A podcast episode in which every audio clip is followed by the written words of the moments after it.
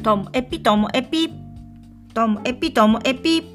面白から真面目までサクッと聞ける独り言ラジオともエピ。こんにちは皆さんお元気でしょうか？まあ、今日はですねちょっとこの声あの低いの気づきます？ずっと毎日聞いてくださってる方ならちょっと気づくかもしれないんですけど。昨日久々に100分持ち時間がある研修会の講師をしまして。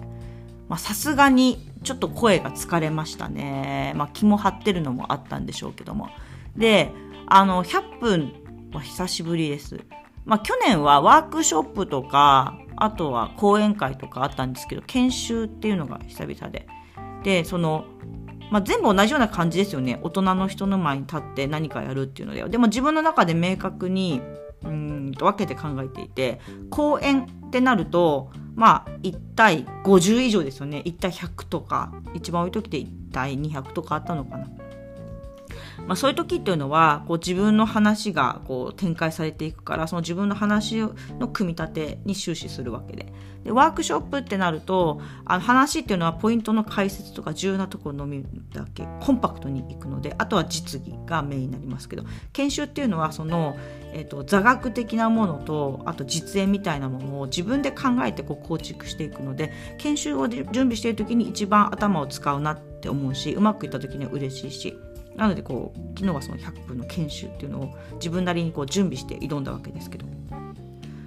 うんまあ内容的にはもっと工夫しようがあったかなと思うんですけれどもそれでも終わった後にあのあっという間だった。楽しかった。っていうふうに言ってもらえて。ああ成功したなっていうふうに感じることができました、まあ、よくね楽しかったっていうのは言ってもらえることが多いんですけどあっという間。もうこれがね最高の褒め言葉だなって自分としては思っていて。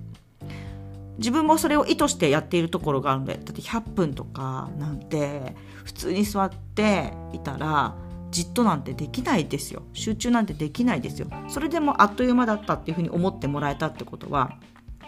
きっとなんか集中してね取り組むことができたんじゃないかなと思うんですけども。でその私はそのあっという間って思ってもらえるための工夫っていうのをいくつか意図を持ってやってるわけで、まあ、それがハマったかなと思うのであの文章では書きにくいので、えーと、フェイスブックには載せてないんですけどこのポッドキャストで喋りたいなと思ってます、まあ、皆さんもやっていることかもしれないんですけどもまず丸一番っていうのはあの考える時間を作る相手の相手にこう質問を投げかけたりとか自分から「あなたの場合どうですか?」っていうふうにあなたの立場で考えてほしいとかっていうふうにして考える時間を持つっていうことですよね。でそれは別に考えたことを必ずしもアウトプットしなくてもいいんですよだって間違ってたら嫌だなと思って言うの嫌な場合もあるじゃないですかで自分の本音なんてその場で初めて会った人に向かって言えるわけでもないのでアウトプットを目的としないただこう頭で考えるって時間を持つこと、うん、ですよね。で次がまあこれはワークショップ的なこう実実演する実技するものも取り入れる。それは効果的に取り入れるってことですね。今までの話を踏まえて、じゃあやってみましょうとか、あとは、えっと、それをやることによって周りとの会話が弾んだりとかっていう効果的なあの実技をポイントポイントで入れていくっていうのがいいなと思ってます。そうこの単にやったことをアウトプットするっていう実演じゃなくてこう周りと打ち解けるってあの感じがまたいいのでまあ、そのワークショップやる内容もいつもあのここ何やるかっていうのは割と時間かけて考えるかもしれないですね。はい、で3つ目がこれはねやっている先生あんまりいないかもしれないんですけど私はあのスマホの使用を促しています。まあ、あのスライドを気になったとこ写メ撮ってくださいっていうのはもちろんなんですけどもそれ以外にも私が言った言葉で分かんないから調べてみたいと思ったらその瞬間に調べてもらうようにしています。だからスマホのあの使用は自由。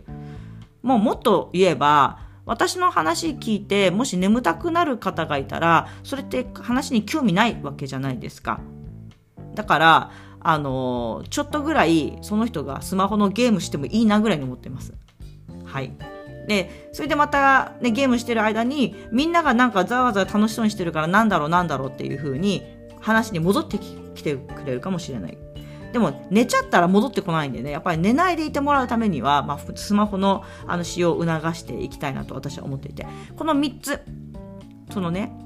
考える時間を持つとか、実技入れるとか、スマホの、使用を促すとか、この3つに共通してる目的っていうのは、その人の番、自分の番だって思ってもらえることなんですね。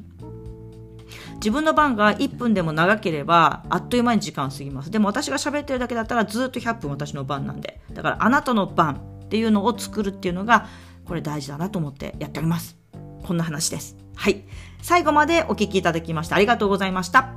さようなら。